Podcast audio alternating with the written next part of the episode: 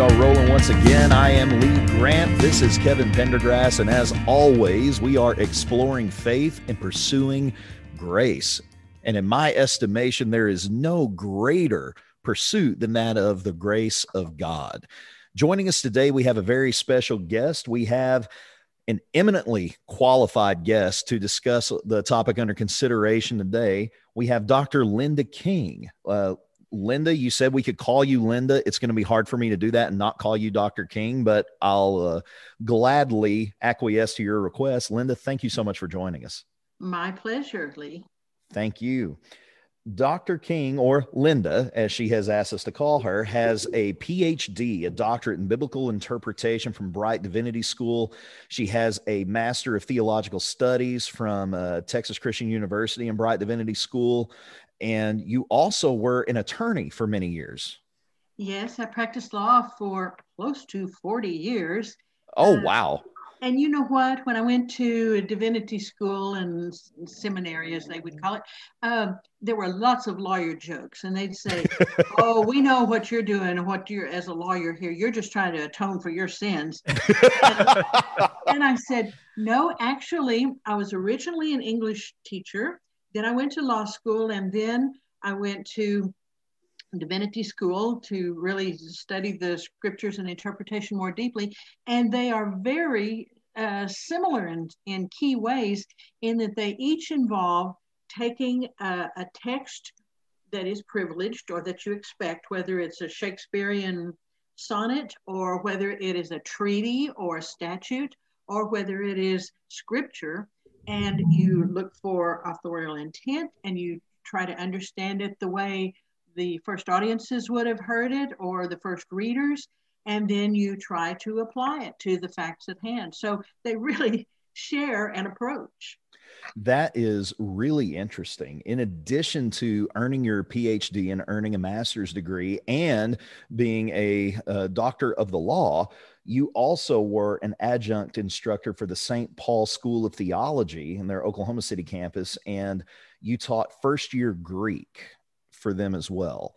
So this is it's a real treat to have you on. Kevin and I love talking to people that are smarter than we are and that know more than we do. And that's not that's not very hard for me. So it's uh... well, we're we're very grateful that you're taking time out of your schedule to join us in spite of some of the technical issues we had getting things to work. We're going now, and we're very much looking forward to this discussion. And what we will be discussing this evening on this episode is what is called the egalitarian perspective or the egalitarian view. And this is a perspective that takes into account, or rather considers, the role of women in theology and in preaching and in teaching, and really even beyond that, even beyond that narrow scope that it's often considered in within our conversations within the churches of Christ and within the church at large. This is often a conversation that also plays a social role as well. Um, this is a part of a conversation that was involved in women's suffrage back in the 20s. This has been a conversation involved in women's rights to work and to earn and, and various things of that matter. But we're mainly concerned with the egalitarian perspective as it relates to theology and our application in the practice of our faith. Well, that's right. And I might be helpful if I were to disclose to your listeners that uh, part of my um, where I stand in my understanding today is derived from study, but a whole lot of it, uh, a good bit of it, is derived from lived experience because I am in the, uh, shall we say, 70 plus category of age. and, and in the last 70 years, I have seen lots of and experienced lots of changes in all those domains you talk about. Uh, when I was in law school, there were only three women in the class ahead of me at uh, University of Oklahoma. By my year, it had jumped up to maybe 20, and now, of course, it's half and half. But uh, same in the work world, it was it was unusual for uh, women to be in the uh, practicing before the bar and in court. and There were lots of um, uh, rude comments, some many supportive ones as well, but um, some were intentional, some were not. And so uh, that's that has changed so rapidly in the in the years of my career and my life. So this is not all just um, a theoretical approach. I have lived a lot of this, and it's based on real experience, both in the professional world and at our small congregation uh, in Edmond, Oklahoma, where we've been about hmm, 36 years. So the congregation that you are a part of, you have not only served as a parishioner there or a teacher there, but from what I understand and from what Kevin told me, even as a Bible class teacher and a guest lecturer, you have also served as an elder at your congregation as well, which is an extremely uncommon position. And I would even say an incredibly rare position for a woman to hold, especially within the churches of Christ. Yeah, and this is uh, you know, really how we met. Uh, Linda and I, we've really haven't known each other that long.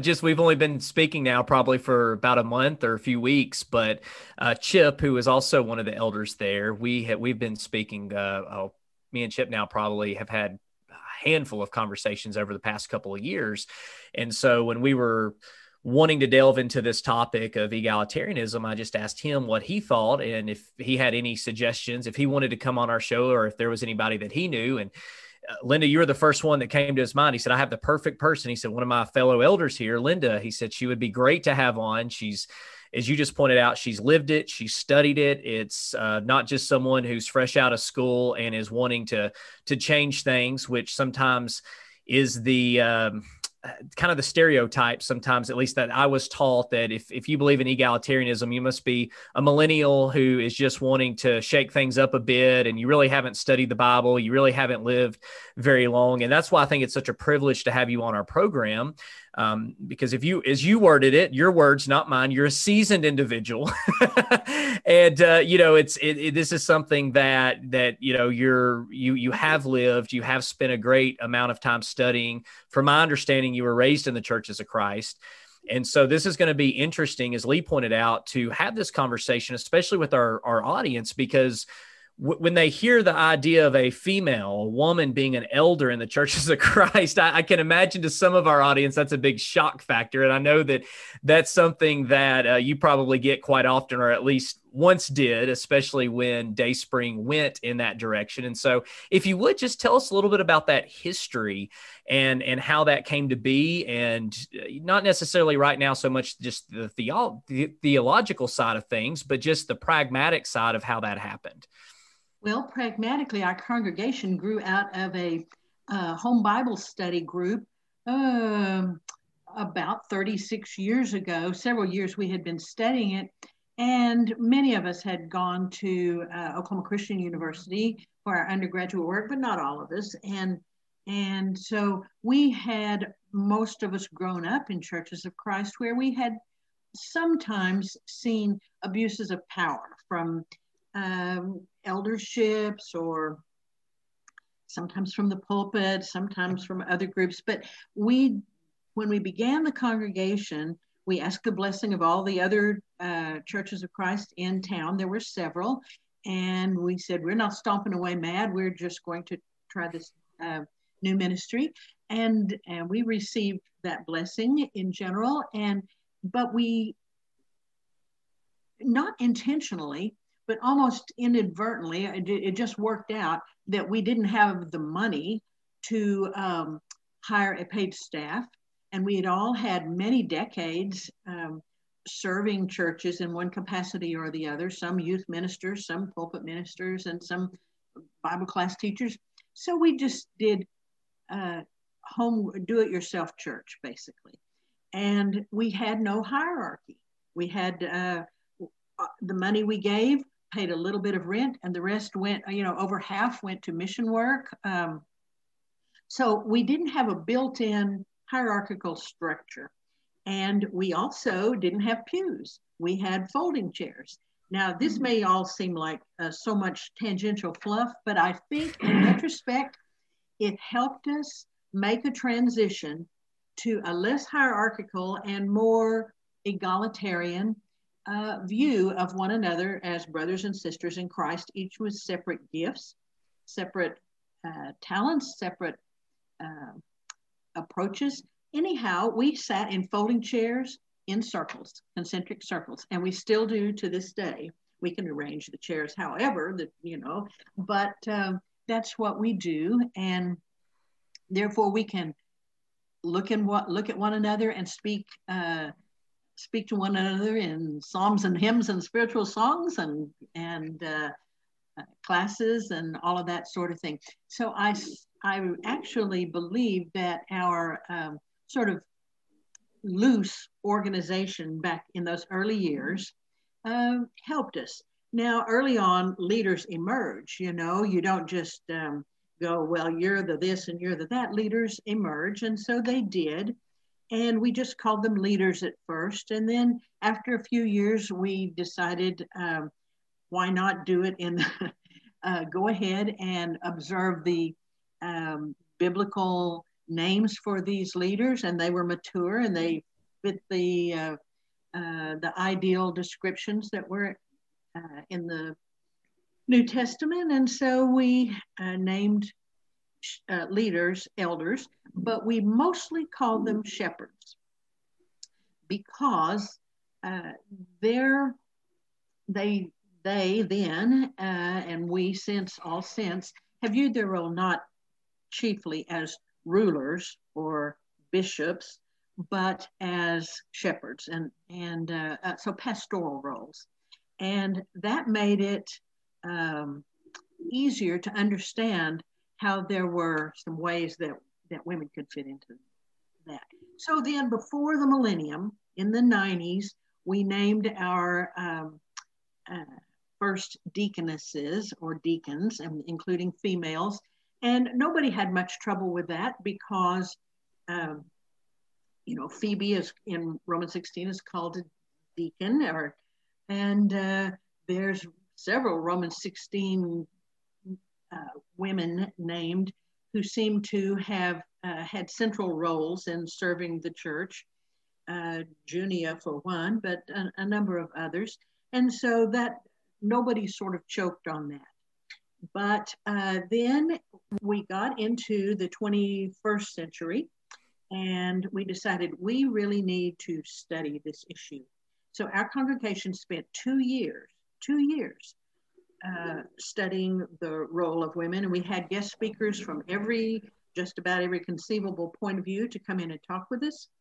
And after that, and we had certain rules for the conversation um, because it was a process with us all. And so we would have Sunday afternoon meetings and we would have hired babysitters, childcare, and we would just have a presentation or uh, on some aspect of this, and then we'd all discuss it and talk about it. And of course, there were prayers, there were tears, there was also some people can't handle a conflict at all.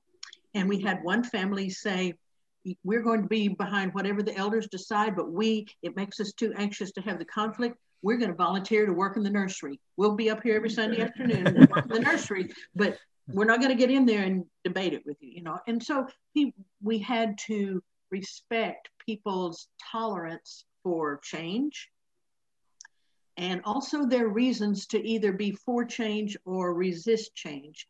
And that when you have enough time to discuss it, you don't have a preordained outcome, you can listen to one another and then really uh, there's room for empathy and understanding and more mutual respect. So we had one man who said, My daddy, before he died, uh, on his deathbed, he said, I'm looking to you, son, to keep uh, mama and the family, your sisters, in the, you keep them in the faith and you keep them in the church.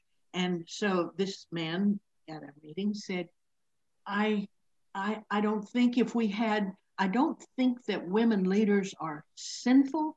I just think my daddy wouldn't recognize it as the church he wanted me to keep the family in. So before, a, a, number of people had thought, well, boy, he's a hard-nosed old dinosaur troglodyte. well, now we understood a lot of what was really mm, a, a barrier for him.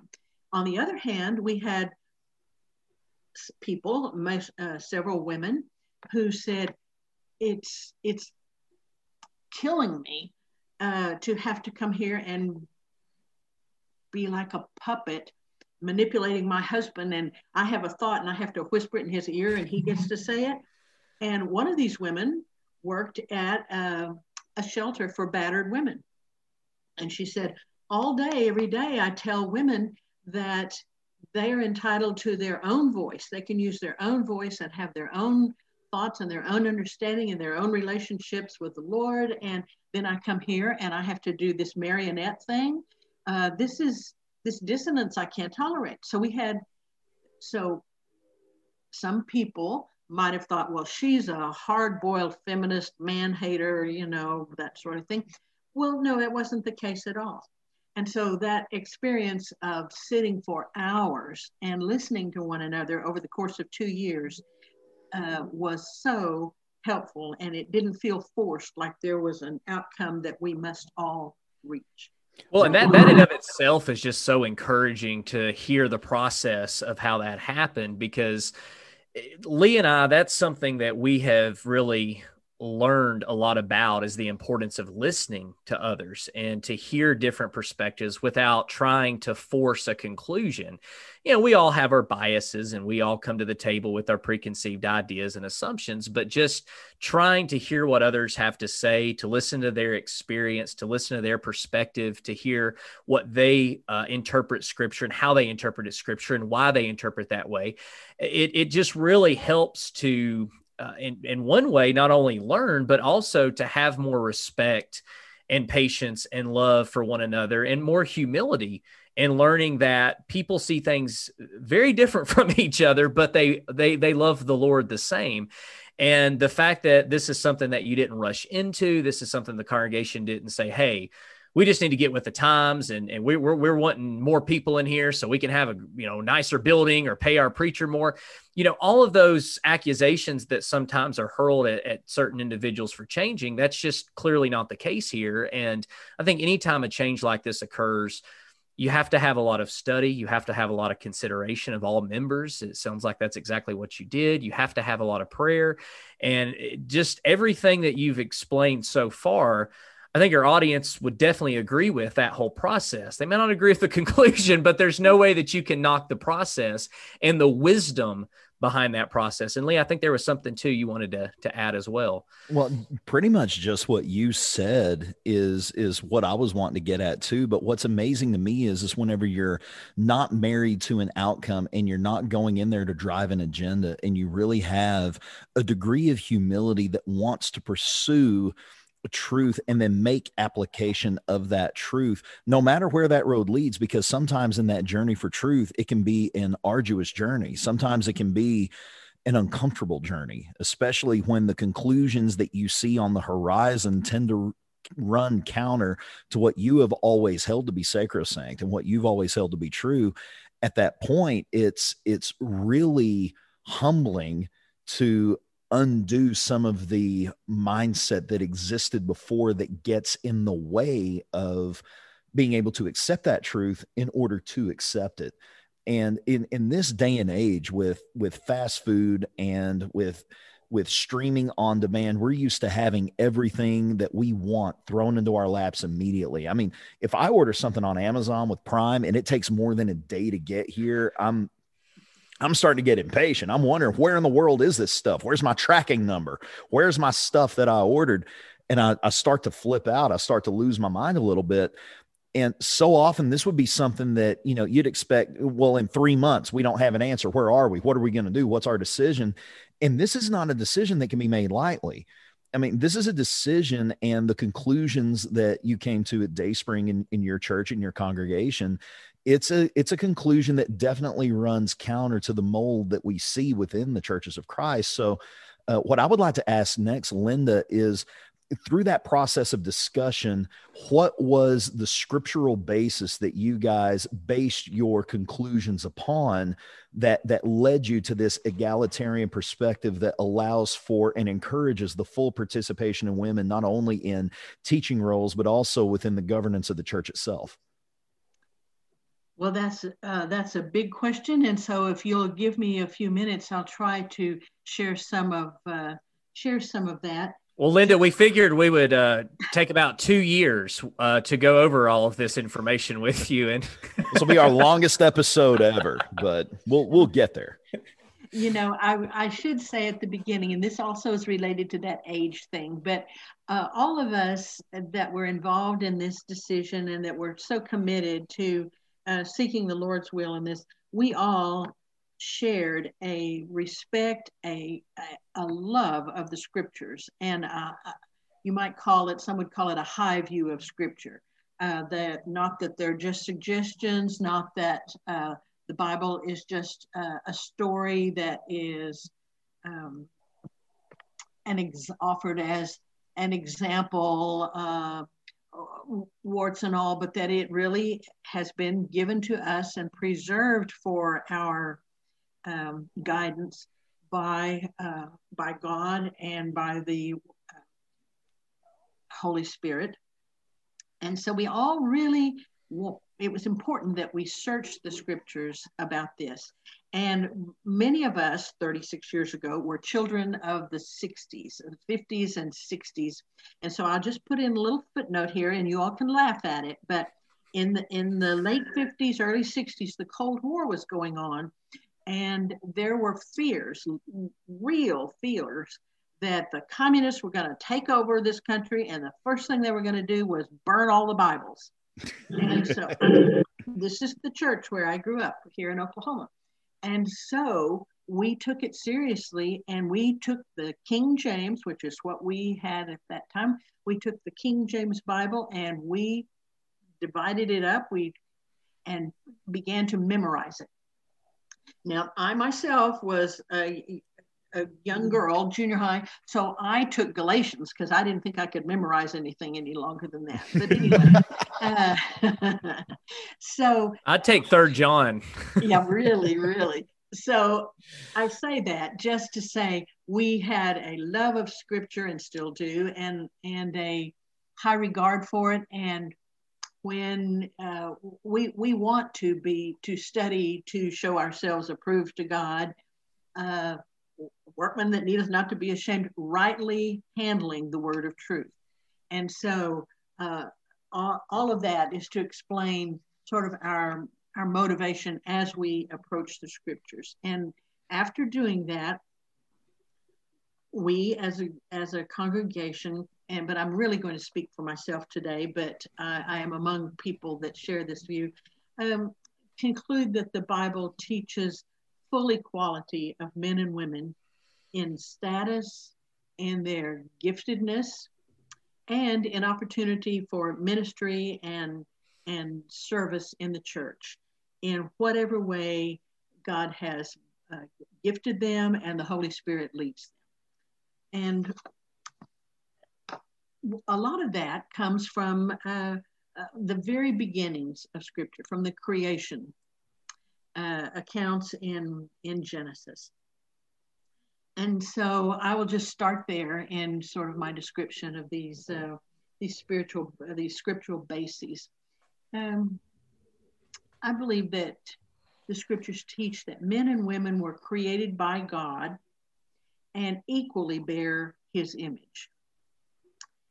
Male and female created He them, and that God's intention was for the man and the woman to be with one another uh, in his image and reflect the intimacy and the love that exists between Father, Son, and the Holy Spirit, the uh, the three spirits of the Godhead. That in Genesis, at creation, man and woman each had a direct relationship with God, and they shared equally in having dominion over the created order. That was before the fall when God told male and female created he them and he told humankind to he gave them dominion over uh, creation. However this perfect union disappeared when adam and eve sinned. And so the struggle for power and the desire to rule over someone else is a result of human sin. So I see Genesis 3:16, where uh, maybe I'm skipping ahead a little bit, but um, when Adam and Eve confessed what had happened when they were found out, and God is unhappy with them, and uh, he pronounces a curse on the snake and a curse on the ground because of uh, because of what Adam has done. Uh, and interestingly, there is no curse mentioned about the woman. It does not say, uh, "Cursed are you," uh, but it does describe God as telling the woman uh, the effects of the consequences that are going to happen because of sin. And one of those is going to be pain in childbearing. And one of them is going is your desire will be toward your husband or your will be turning toward your husband and he will rule over you. And that's the first inkling we have uh, is right there when God is pronouncing the consequences of sin. Now, you probably recall that Adam's uh, punishment or the consequences were described that he was going to have to labor by the sweat of his brow, labor for his bread by the sweat of his brow throughout all his days. And uh, and the snake, of course, was going to crawl on its belly and so forth. But I understand this description of the man ruling over the, the, the woman, of Adam ruling over Eve, of husband over wife, is a prediction of sin's effects in the world and not the divine ideal that was there before sin. Well, that makes a lot of sense whenever we think about it in those terms. Whenever we look at Genesis and we look at the created order and we look at God creating the man and then causing the deep sleep to fall over the man, and then he takes from the side of man and creates woman, you have really a sort of a baked in equality being stated there. And, it's something that's said by so many preachers whenever they preach a wedding you know, or whenever they conduct a wedding ceremony, it might be better to say that he didn't take it from man's head or from man's foot, you know, to trot her underfoot, but from his side as a helper comparable to him. You know, she is someone who is considered to be on equal footing with the man until the fall happens and until sin enters into the world. And so that's a really interesting perspective to take on this. Yeah, and and that's something else that uh, Lee, what what you brought up that I found I found interesting in my own study is that before the fall, when you look at Genesis one and two, the word helper uh, or suitable, uh, the the Hebrew word and and Linda, you you could either affirm this or correct me on this, but for my study, that actually is a word that denotes equality and and, and it's something that is adequate. It's you know God creating woman uh, as as man's helper is in the sense of being his counterpart and partner, not in the sense of being subordinate in any way.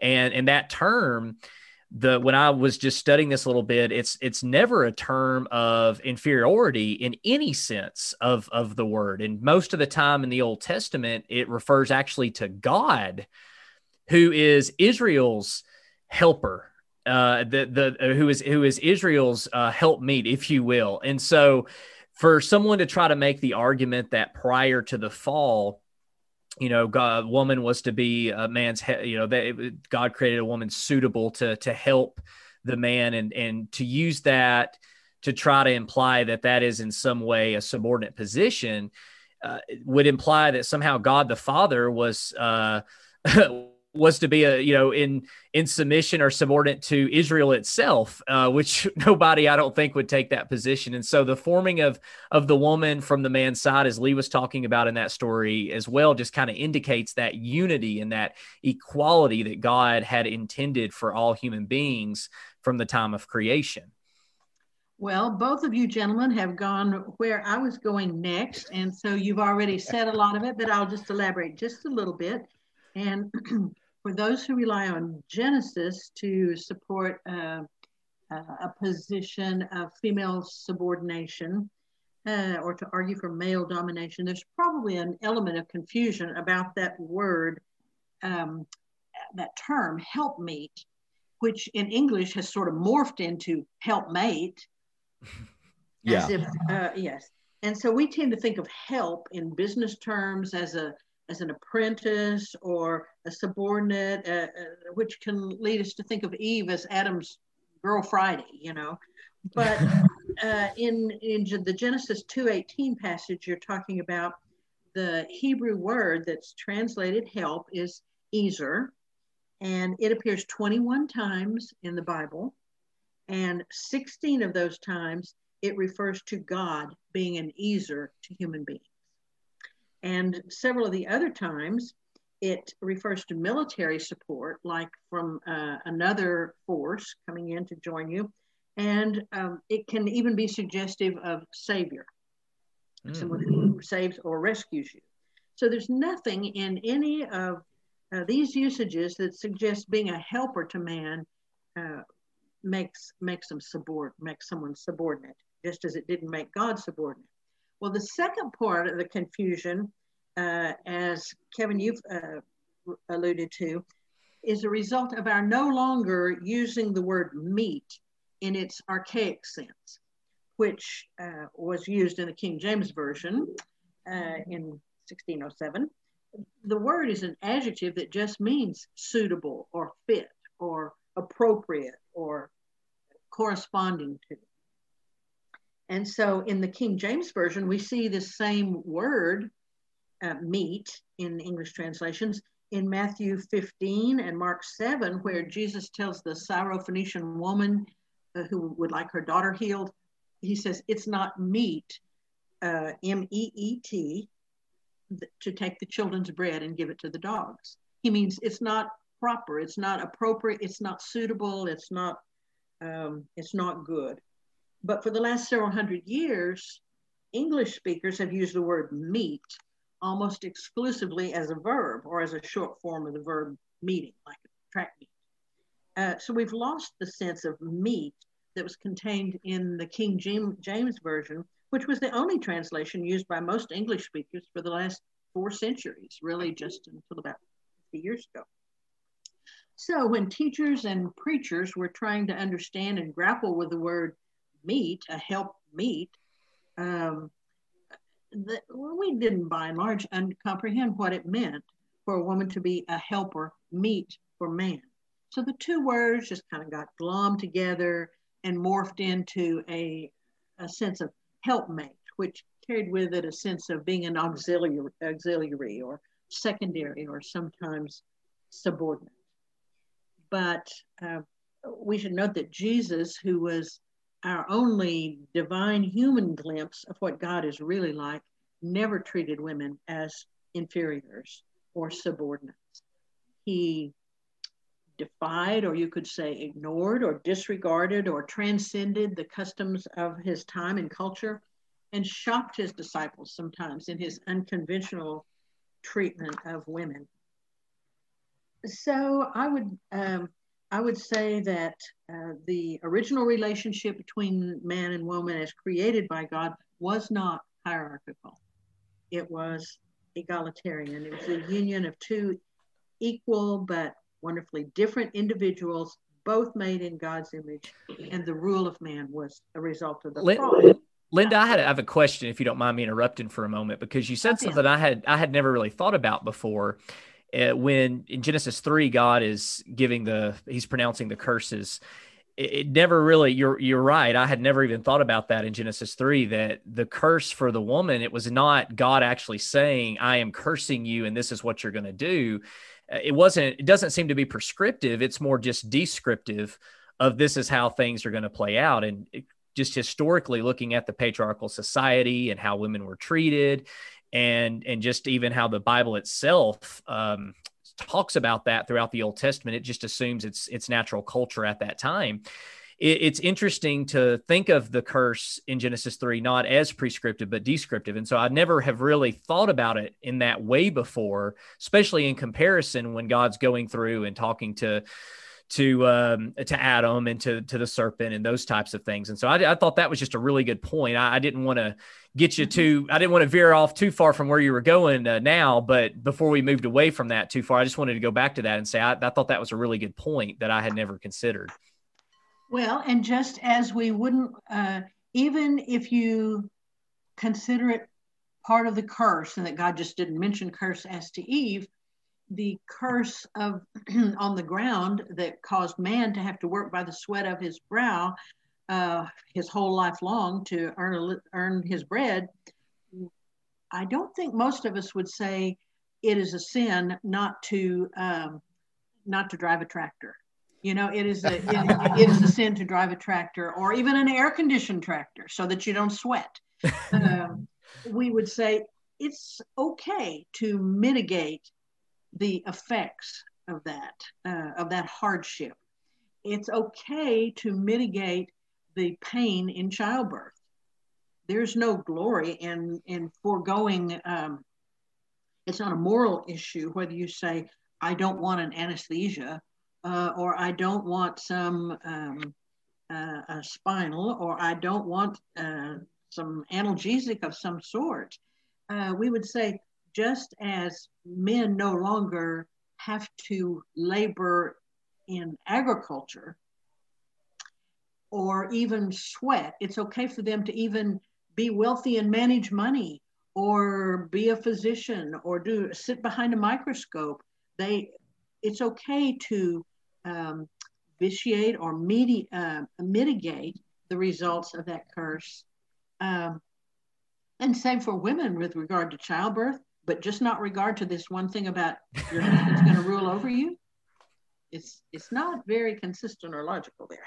Well that is a point that i had never considered there. You just blew my mind sister because that that's absolutely true. You know my wife and i we we're blessed to have had four children and our first child was born in a hospital and, and i'm not going to bunny trail too far off of this here but she ended up for other circumstances that we won't get into being a c-section delivery and I mean, there's no one who would decry us for utilizing all of the resources at our disposal to, like you said, mitigate that discomfort and that uh, extreme, excruciating pain that would come with such a delivery.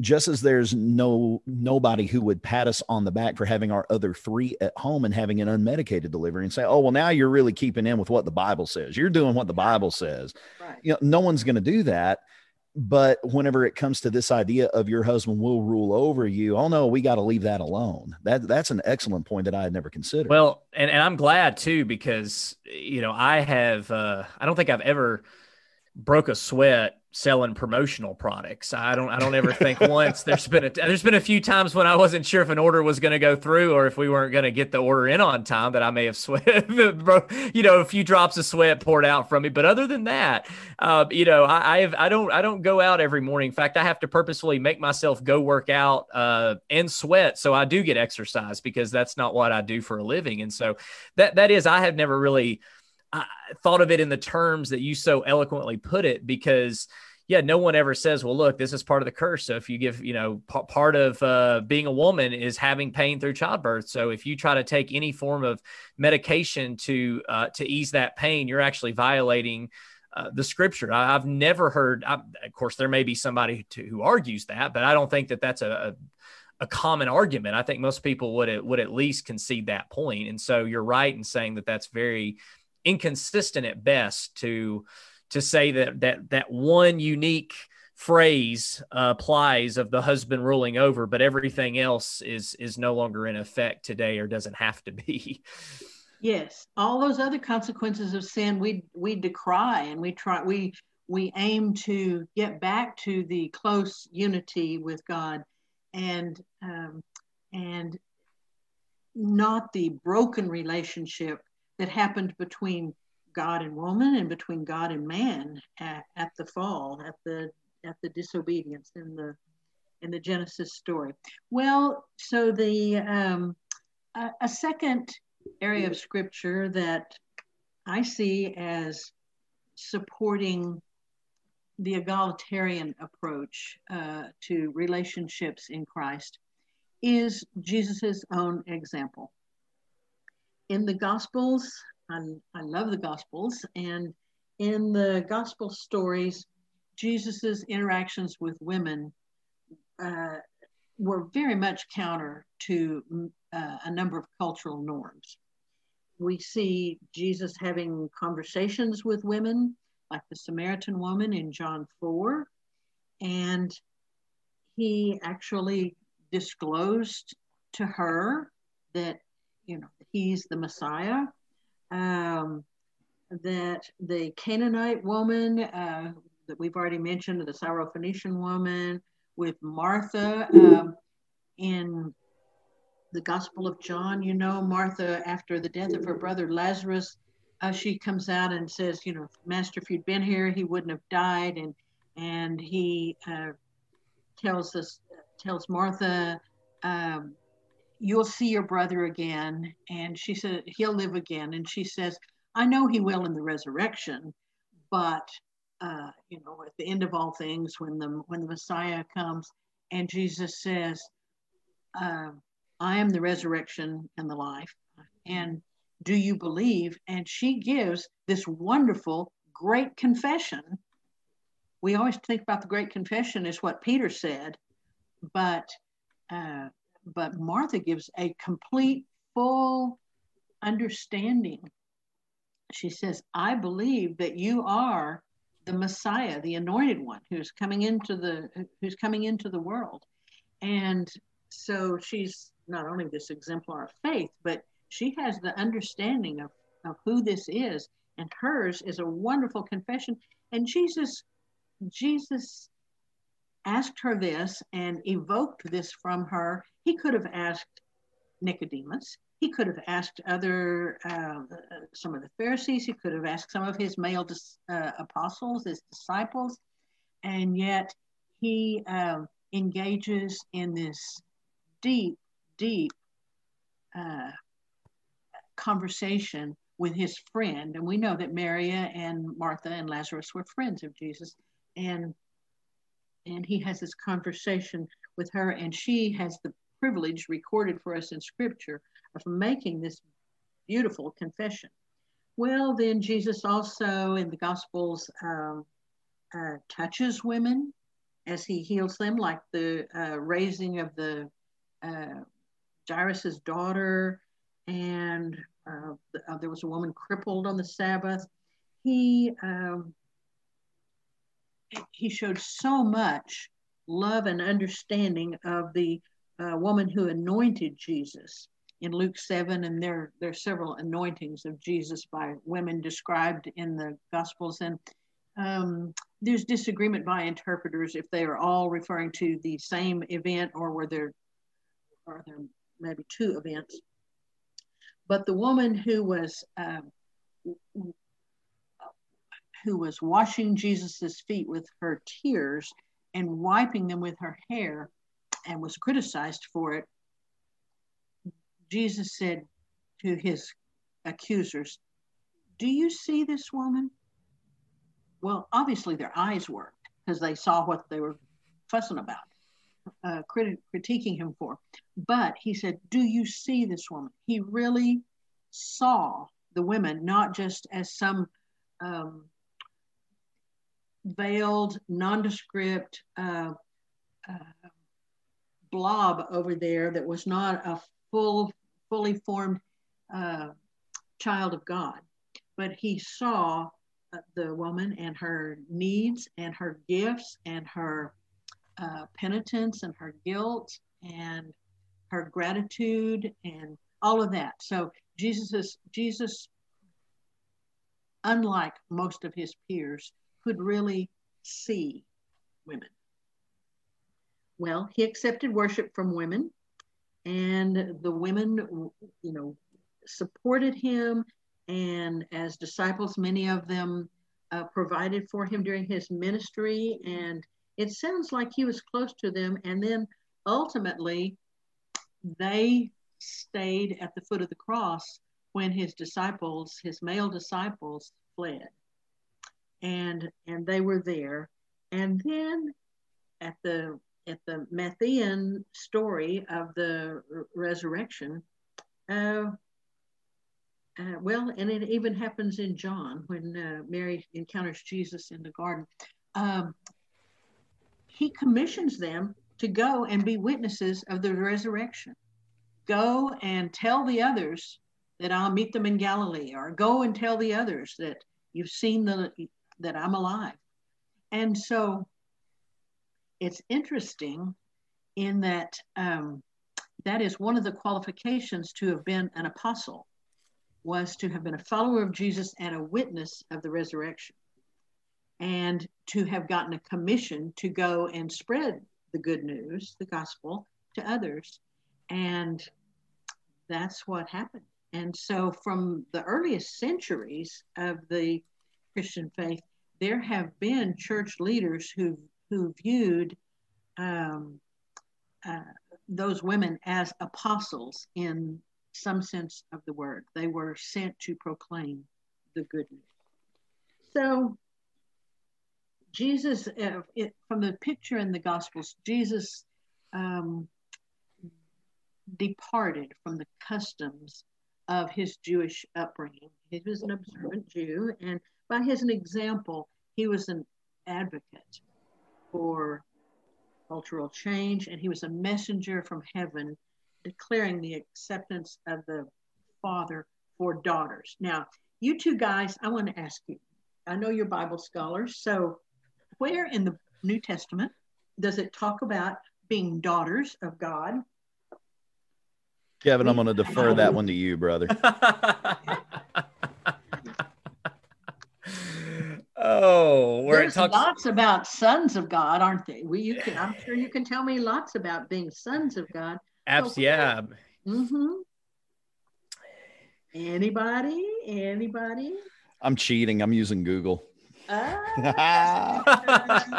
well, I'm going to look it up here. Um, it is in Second Corinthians 6, verses 17 and 18. It's the only place that explicitly says not children of God, but says sons and daughters of God.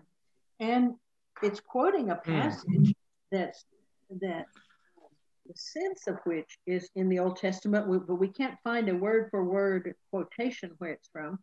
But it's when um, Paul is writing and he says, We're the temple of the living God, as God said, I will live in them and walk among them, and I will be their God, and they shall be my people.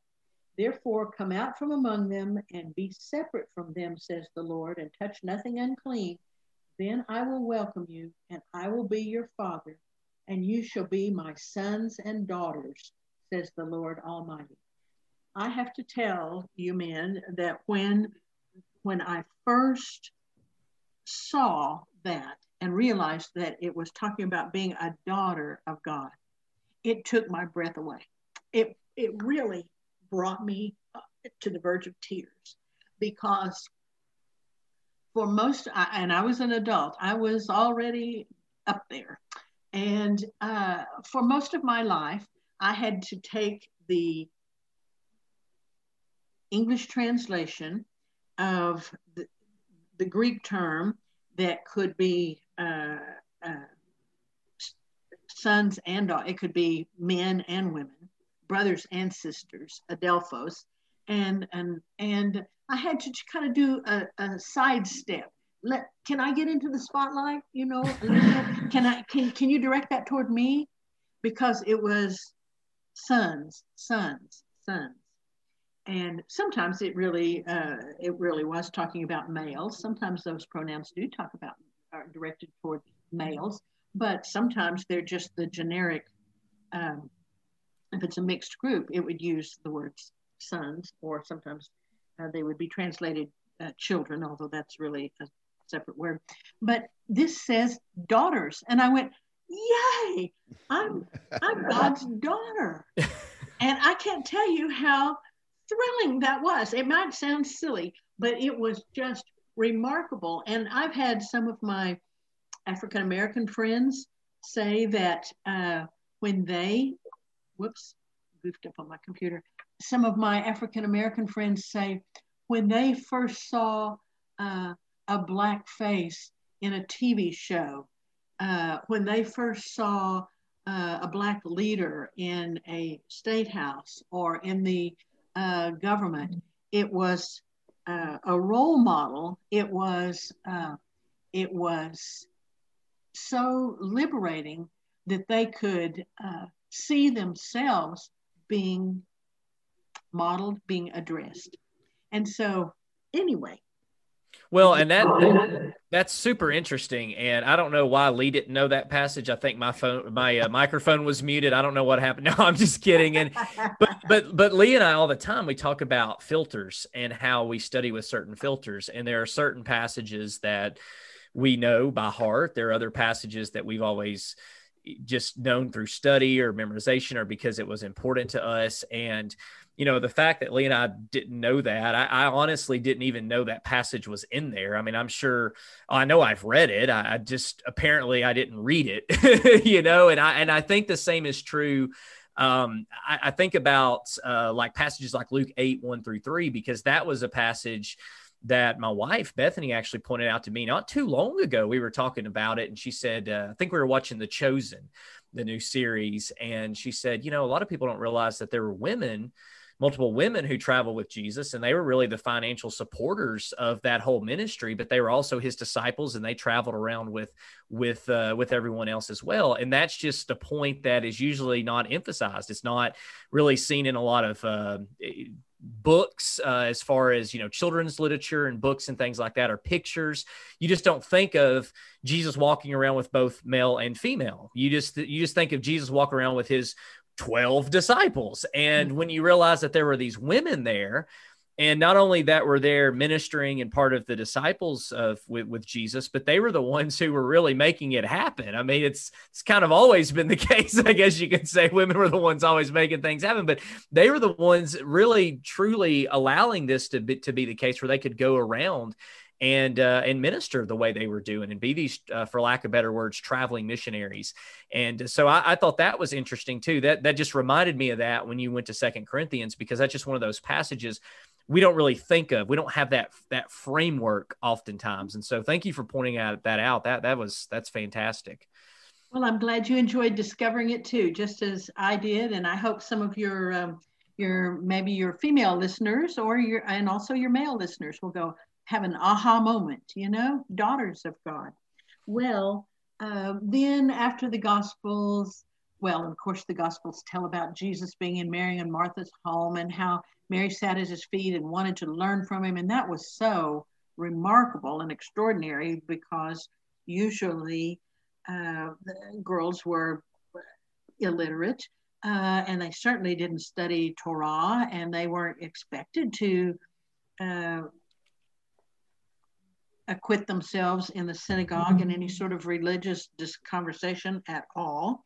And so uh, Jesus, by his behavior, modeled his respect and his treatment of them as a serious counterpart for a theological discussion, and and um, that's that's a beautiful thing. Uh, not that it's not beautiful to be uh, doing the other areas of ministry, like providing the money or providing the food or doing the other things, but also uh, learning and studying at the Master's which is what Mary did. Well, then we get into Acts, and uh, in Acts 2, all the, uh, the, the disciples, the believers, were gathered together. You know, on the day of Pentecost, they were in the upper room. They were waiting and praying. That's in Acts chapter one. And then what happened is the thing that had been predicted to happen in Joel two, where uh, which is quoted by Peter on the day of Pentecost, and he says, "In that day, I'll pour out my spirit on all flesh, and your sons and daughters, daughters." will prophesy, even on my servants, both men and women, I will pour out my spirit.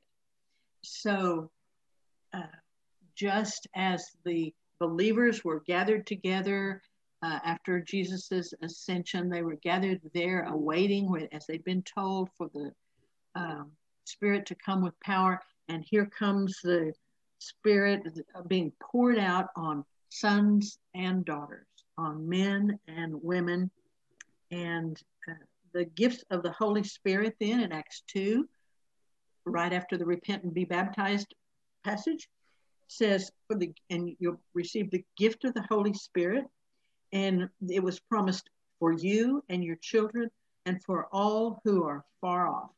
It doesn't say you and your little boy child. It, it says you and your children and for all the future generations. And we know that that's what happened because uh, the New Testament talks about the daughters of Philip who um, uh, prophesied, and it uh, he had four daughters who were who prophesied. And in, then in Paul's correspondence to the church at Corinth, uh, he talks about how women have to be careful uh, to not be unseemly as they pray and prophesy in the assembly. So we know that that, that prophecy that uh, about the pouring out of the Spirit that actually happened on the day of Pentecost was carried through even into the uh, infant church, into the into the early church. So, Dr. King, I have a question that I'd like to ask you about Acts 2, if I may. Mm-hmm. In in a discussion on this topic that I had with somebody, and of course it was on the internet, so it went nowhere because that's usually how discussions on the internet go. They go nowhere. Um, the statement was made in reference to Joel's prophecy that Peter quotes on the day of Pentecost that your sons and daughters will prophesy is that this was a promise and the outpouring and the preaching that was taking place on that day was still limited to only the 12 or rather the 11 plus Matthias if you know we want to call it that um, basically this this individual was tracking back through luke's account at the ascension where that promise was made or rather the directive was given to go into jerusalem and wait for the spirit to come in power and for that event to transpire that it was only to the men that that was given. Therefore it was only to the men um, the, only the men are mentioned in acts chapter 1 and therefore that whenever the spirit fell it only fell on the men and they were prophesying. So it was only the men that were speaking there. We don't have women public teaching. And my reply was is well if we track with the women from galilee that were with jesus throughout his ministry we see them following him the whole time. We see them being the first to declare that he is risen from the tomb. We see that they were present with them in the upper room in acts chapter 1 whenever the spirit fell and furthermore, it would make no sense for Peter then to speak to Joel's prophecy if that isn't what was happening. Yeah, your sons and daughters will prophesy, but it's only the dudes talking over here. So, yeah, it's that, but it's not really that, even though the women are not having anything to say. Is my question then, with all of that being said, is there merit possibly to that idea that the that it was only the men that the spirit fell on or is that is that a case of confirmation bias or special pleading? Hmm. Well i've not addressed that exact question but i'm looking at acts 1 right now. And as you say uh, the the disciples who had seen um, jesus after his resurrection and he said uh, men of Gal, you know, the angel said, men of Galilee, why do you stay here?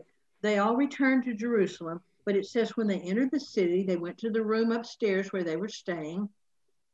Peter and John, James and Andrew, Philip and Thomas, Bartholomew and Matthew, James the son of Alphaeus, and Simon the Zealot, Judas son of James. All of these were constantly devoting themselves to prayer, together with certain women, including Mary, the mother of Jesus, as well as his brothers.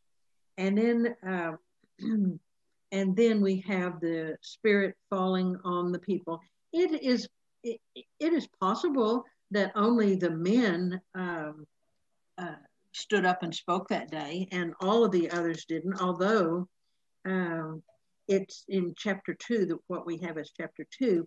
It says when the day of Pentecost had come, they were all together in one place, and then suddenly comes the the rush of wind and the tongues of fire as a fire and appeared on each of them. And all of them were filled with the Holy Spirit and began to speak in other languages as the Spirit gave them utterance. So um, maybe Luke has gone back and said, well, yes, I was talking about all of them, but now I'm going back here and just talking about the the ones who basically took the vote on uh, cast the lots to uh, replace Judas. And so and then now I'm going to go back out and and talk about. We we can't know for sure what those pronouns refer to, but we do know that uh, Peter referenced that as pouring out the Spirit on all flesh, as you point out, and so that would make it um, less remarkable if it was only uh, if he was using that prophecy to reinforce and give authority to what was happening on that day. Now, you know, there were there were no uh, uh, Gentiles in that group at that time, and so we have the Spirit being poured out on Cornelius later uh, in, in the Book of Acts, and and we have the story of the daughters that prophesied um, and we have this story, uh, and I would say that's by the Holy Spirit. We don't think that they were just uh, like the Oracle of Delphi that was, you know, doing doing it for money or doing it by some sort of magic. They were they were commended. In fact, early church uh, early church uh, records historians refer to a statement of Papias, who was um, uh, a bishop in Jerusalem, as I recall. And he said that a couple of the daughters who prophesied ended up uh, being teachers in the church, but that's just extra. That's just that's extra biblical history. Yes, that is extra biblical history, but no one suggests that that was that they were bogus prophets. That that, that they really did uh, prophesy. And then, of course, we have what was going on in the Corinthian church where women were praying and prophesying, presumably not in their closet. They were doing it in the assembly, and they needed to observe proper decorum so as not to um, give the outsiders something else to suspect and um, do character assassination of uh, and violence toward the the fledgling church. There were lots of rumors going around at that time. Well, and that, oh, I'm so sorry. I'm so sorry. No, go ahead, please. No, I was uh, going to move on to another uh, passage. So go ahead, Lee. Well, and, and I was going to break in here too, Lee, and, and just from listening to both of you talk about this and the discussion, Lee, you said that you were having. I, I think when you look at the totality of scripture, you always see female prophetess. I mean, prophetess is you you see that with Miriam in Exodus 15. You know, you you see this throughout the Old Testament. I mean, you even see um, um, Anna uh, as well. I'm trying to think of where that's at. Uh, Luke 2 36, mm-hmm. where, you know, she's described as, as a prophetess. And then, as Linda, you mentioned, you see this uh, going forth in Acts, and then we see it at the church in Corinth. And so, the fact that someone wants to say, for whatever reason, there was this just kind of like break in Acts 2, I, th- I, think does lend itself more or less to special pleading because my question would be, well, why? Why would anyone think that? I mean, none, none of the Jews would have, have thought, oh, well, you know, a female can't be a prophetess. I mean, they, they there had always been prophetesses. And then also um, something that Linda, you already read this, but just going back to Acts chapter 1 in verse 14, it says, that all of these were with one accord. They were devoting themselves to prayer together with the women and Mary, the mother of Jesus. And so you do have women together in that in that upper room with the uh, the disciples as well. And so I don't know. It just like Linda said, I think it's, I mean, anything, I guess, technically possible when you don't have the uh, definitive answer in front of you. But it just seems that there there's a bias if someone wants to say, well, yeah, we see all these prophets prophesying throughout the Old Testament. We see it in the gospel accounts. We see it in Acts. We see it in Corinth and Acts 2. Peter explicitly mentions females, but females didn't prophesy. and so it, it, that to me would just be a hard, hard argument to or stretch uh, to make. Uh, it, it, seems like it's definitely being asked through the lenses of a, of a very, uh, a very uh, strong bias. well, yes, I uh, I agree with you there, and and even if we were to concede that point, there the other passages you referenced uh, suggest that it's uh, it was a happening thing. You know, the Holy Spirit uh, gave gifts, and then you know we get into um, we get into the Book of Romans, where um, the whole chapter 16. Some people read the book of uh, chapter 16 of Romans uh, like, oh, I've got to do this to check it off my list, but it's just a laundry list of names. They're not very meaningful to me. Um, who cares what the you know what the Christmas li- uh, Christmas card list looked like, uh, or thank you notes? But there, it is really rich with a, a, with a glimpses into what was going on in the church uh, at, at, this time, and it begins with a commendation of Phoebe uh, as a our sister Phoebe, a deacon uh, uh, of the church, and that can mean minister or it can mean servant. Although usually servant is a translation of the group of the uh, word doulos, meaning slave, as opposed to um, diakonos, meaning uh, a minister or a servant, but it could be servant. But she was clearly uh, uh, a prominent person there at the church, and um, she probably had uh, was a uh, benefactor because in 16.2 it says she has been a benefactor of many and of myself as as well. So she had she had helped Paul out as well as many others.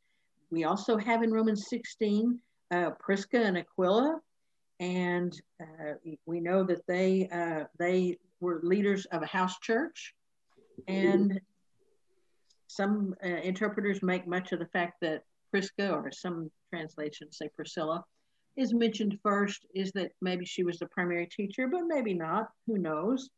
Uh, then there's uh, Mary, the co-worker, and then I really want to direct your attention to Romans 16, 7, where uh, Paul writes, Greet Andronicus and Junia, my relatives who were in prison with me. They are prominent among the apostles, and they were in Christ before I was. Okay, um, I don't know what version you may be reading from. I'm reading from the New Revised Standard, and it says uh, the woman's name is Junia. But uh, some translations, like the one I grew up on, said Junius because the translators apparently thought, well, this had to be a fellow apostle or to be uh, an, a co-worker and someone who is prominent among the apostles. Well, that has to be male. But um, someone a few years back wrote a whole book on this very verse, and they did lots and lots of deep digging and studies of um, the uh, writings on headstones and grave markers and rolls, uh, various uh, secular literature, and they couldn't find any evidence of the name Junius as a man's name. There were lots and lots and lots of Junias as a woman's name. So yes, I suppose back then there could be a boy named Sue, you know.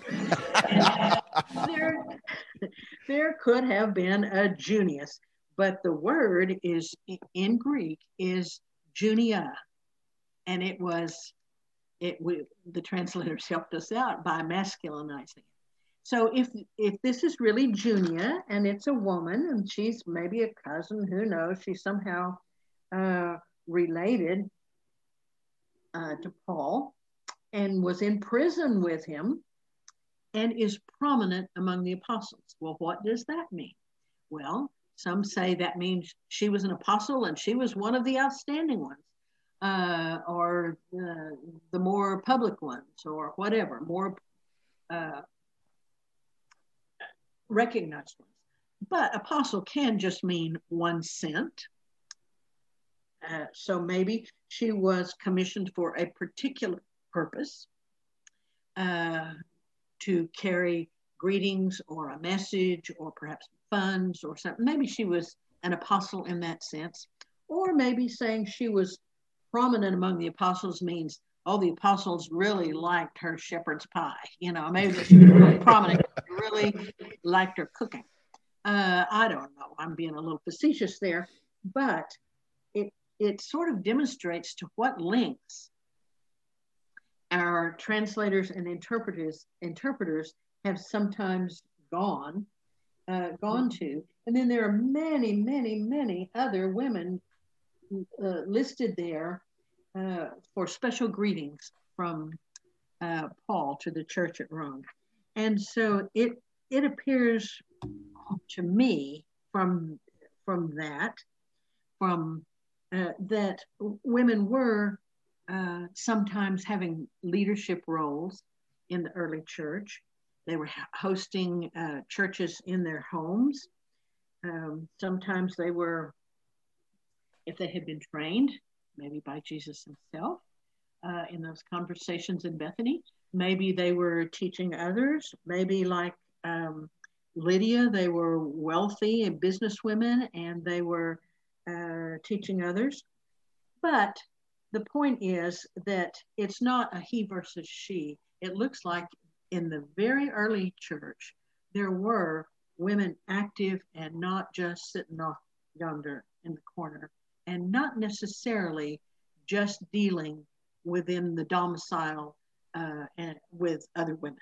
Well, and it's so interesting to to consider it in those terms because the clarion call for the restoration movement from day one has been a restoration and a return to the primitive order, a return to New Testament Christianity, free of the trappings of denominationalism, etc., etc.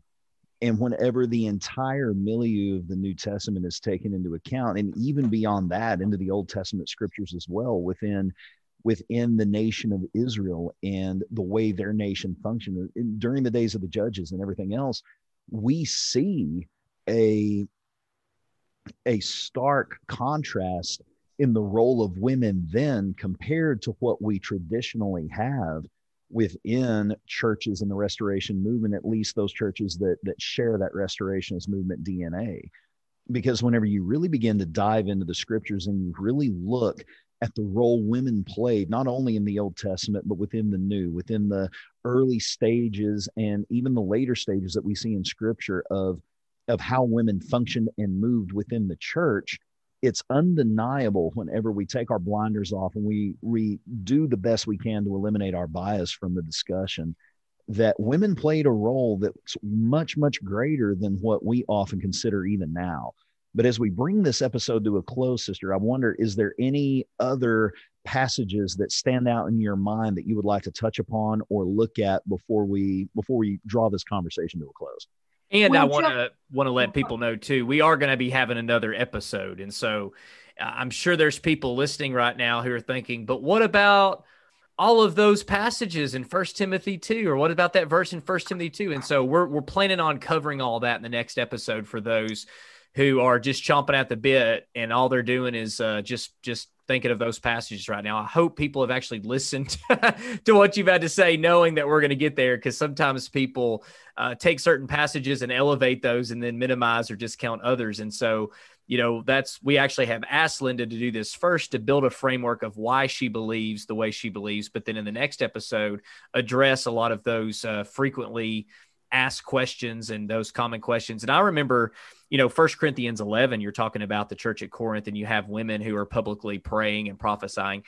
I remember it's just one of those, you know, uh, or eureka moments again, because I knew I had read that passage, but I had just whatever for whatever reason minimized it. I know what reason it was is because I wasn't that wasn't what we were focusing on. We were always talking about the men need to preach, the men need to be the one leading public prayer. But then you come to First Corinthians 11, which is what the Church of Christ, you know, the Church of Christ pretty much builds their whole assembly on First Corinthians.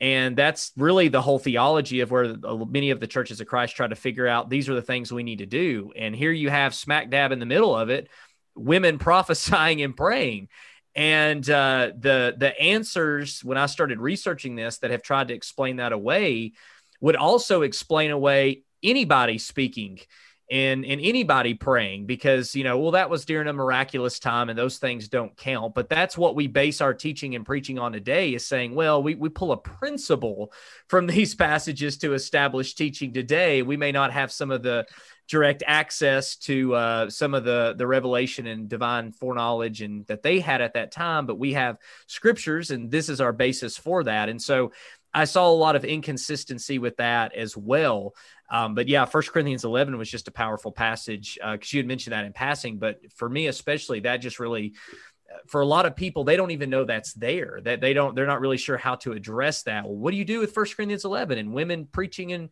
and teaching and praying in front of a, a group of of men and women? I mean, this wasn't a divided Bible class where just the women went. I mean, this was the the whole assembly meeting together. Well, thank you for mentioning that, Kevin. I think uh, for I would like to talk more about the um, actual conduct in the assemblies. There's precious little in the New Testament about what actually went on in um, in the liturgical setting in the, in in church. How did they do church? There's not very much, uh, mm-hmm. uh, but many of the um, uh, New Testament's uh, specific uh, discussion or or it's not even sometimes not even much of a discussion commands or discussion or addressing of certain problems that went on in the assembly that have to do with the um, the tension or the conflict or the um, you can almost feel the earth moving beneath that early church's feet when they realized they had freedom in Christ but uh-oh we go outside this uh, catacomb or this up room where we're meeting, and then uh, there's not social and and judicial and legal equality outside. And so, how do we how do we do that? And besides that, all those people outside are saying we're in here uh, drinking human blood, or we're uh, immoral in some other way. We're and so we're married to our uh, yeah we live in arkansas and we're married to our, our you know siblings because exactly. we call each other brothers and sisters. That's right. Just so, kidding for all my friends out there who live in arkansas. So i'm uh, well i'm here. I'm an okie. We get those jokes too just a little variation. But anyhow um, what i'd like to conclude this session with is what i uh, and you might have guessed that egalitarians see as the um, beautiful theological um, conclusion that uh, that Paul uh, offers in Galatians 3:28, where he describes how women are co-heirs of salvation, and he says there is no longer Jew or Greek, there is no longer slave or free, there is no longer male or female, for all of you are one in Christ Jesus. Now, we need to think about what is he trying to say there? Uh, and is there a way we can apply all of Galatians 3:28? We know that when they stepped outside that assembly, there were still slaves and free. Those systems carried on, whether they were uh, abusive, oppressive, immoral, they they were still going on for many many centuries. We also know that there were ethnic distinctions. Uh, there were uh, Jews and Greeks, and they had their separate cultures, their separate expectations. Um, even uh, there was disputes about whether uh, Jewish Christians should require the uh, circumcision and dietary restrictions of incoming um, uh, Gentile believers. So a, a, lot of distinctions still remained outside the church, but uh, and, and, the same is true of men and women. All of those didn't fall away, uh, despite Jesus's example of uh, respecting and elevating women as co-heirs of salvation and co-daughters of and daughters of God. But today, we would say uh, we must not recognize any difference in ministry, in value, in participation in the gifts of the Spirit, whether somebody is a Jew or a Gentile, or a slave or free. Uh, so, why would we single out the male and female distinction and say, well, somehow that's that is different? We no longer restrict leadership positions just to those who can buy them. uh, as happened in the medieval church many, many times. We no longer exclude people from full equality because of their skin color or their ethnic background, although that has happened in our country uh, in recent centuries. Uh, so let's stop ignoring the full import of this passage and open it up, open the church up all the way for women too. And we can talk about that more, but uh, next time. But I see this not just uh, uh, uh, Paul saying, well, in God's sight, we're all co-sinners and we're all co have been co-redeemed. But he was actually, uh, as I understand it, talking about how we treat one another in church. And I'm turning to the Gal- Galatians 3 uh, passage right now. He says, For in Christ you are all children of God through faith, and uh, you all belong to Christ, and therefore you're heirs, uh, Abraham's offspring, and heirs according to the promise. And he is, uh, I think, opening up the eyes of the uh, ones who would impose law uh, and and legalistic constrictions and restrictions and um, bindings on the new Christians. And he's saying, not so here. We uh, that law was fulfilled. Jesus fulfilled it. You don't put new wine in old wineskins. You know, we've talked about uh, that at Dayspring recently. Um, it, it's it's all new now, and we we're going back to the just because that promise uh, way back in Genesis has been a long time in coming, it has now come, and we're going to go back and reconcile uh, and aim toward the unity that was original in God's perfect plan.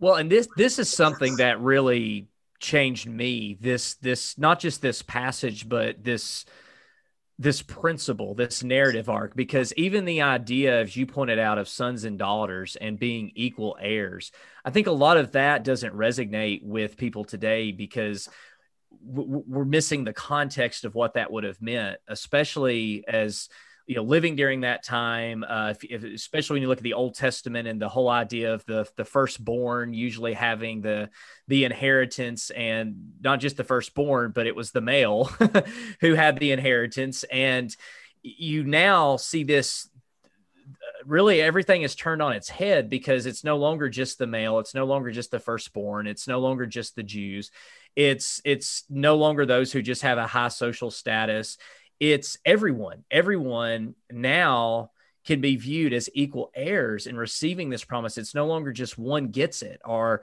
you know, it's limited to just a few. It's it's everyone. And I, I want to make a couple more comments just in addition to what you said because I think I think Galatians three twenty eight is so important to this conversation.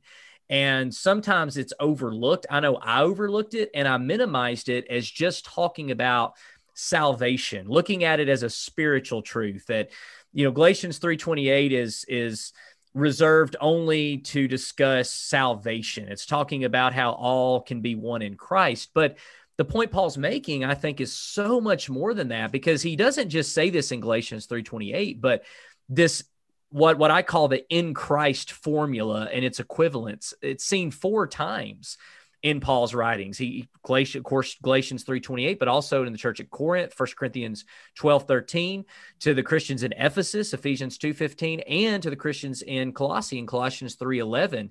And by giving these comparative lists, it seems clear, at least to me, that Paul is actually rehearsing and repeating well known areas of social inequality at that time. And specifically the Gentiles. I mean, that was the big, big deal back then. I mean, the Gentiles were viewed as less than, they were ethnically restricted from any involvement as part of God's people.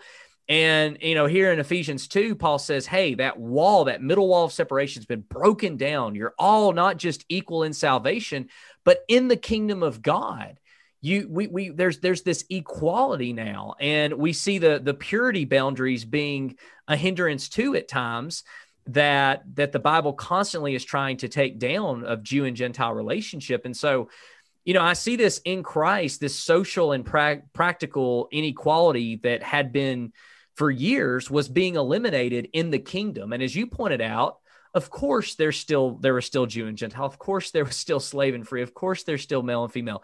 Those things are always going to be. They were there then. They're, they're the distinctions are in our world today. But the point is that in Christ, in the kingdom as Christians, that shouldn't exist. That's not the way things should be in Christ. And so the way that I always have understood it since I've studied this is that this changed things so much, not just on a spiritual level, not just in pertaining to someone's salvation, but pragmatically it changed within the kingdom of how we're to treat one another. And, you know, Paul's point is you have the Jews and Gentiles, they're now one in Christ. So, yes, that spiritual change has occurred, but because a spiritual change has occurred, a practical change has also occurred. And that practical changes, we're now all on the same uh, social status in the kingdom. There, there's not a difference in social status within the kingdom of God. And so, yeah, things in the world, they're going to be unfair. And even in the church, we're going to, we're, we're going to uh, muck it up a lot. But in the church with kingdom living while we fall short, that should be the goal we're striving for. And so, I, I do. I think that is a lot of people, you know, including myself in times past, just kind of passed over that and said, well, yeah, that's just talking about salvation and all of us being one in Christ. But the more I studied that and I saw how Paul used that in three other letters, clearly this isn't just a verse someone has taken and ripped out of its context. This is a strong principle, a kingdom living principle that I think Paul establishes here. And going back to that consistency, because after listening to you and after doing my own study on this, I'm seeing how a lot of people and I don't mean this to be rude, but a lot of people are inconsistent because they want to go to Genesis 3, as we talked about, and they want to they want to say it's okay for a woman not to have pain in childbirth. It's okay for a man not to all these different things. It's but uh, uh you know, a, a male is still supposed to rule over a female.